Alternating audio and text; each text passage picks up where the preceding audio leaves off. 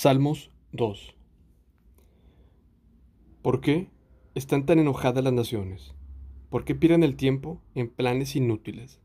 Los reyes de la tierra se preparan para la batalla. Los gobernantes conspiran juntos en contra del Señor y en contra de su ungido. Rompamos las cadenas, gritan, y liberémonos de ser esclavos de Dios. Pero el que gobierna el cielo se ríe. El Señor se burla de ellos. Después los reprende con enojo, los aterroriza con su intensa furia. Pues el Señor declara, he puesto a mi rey elegido en el trono de Jerusalén, en mi monte santo. El rey proclama el decreto del Señor. El Señor me dijo, tú eres mi hijo, hoy he llegado a ser tu padre.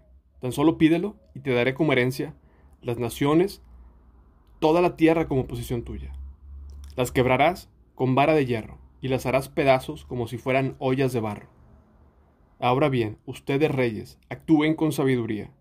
Quedan advertidos, ustedes gobernantes de la tierra. Sirvan al Señor con temor reverente, y alégrense con temblor.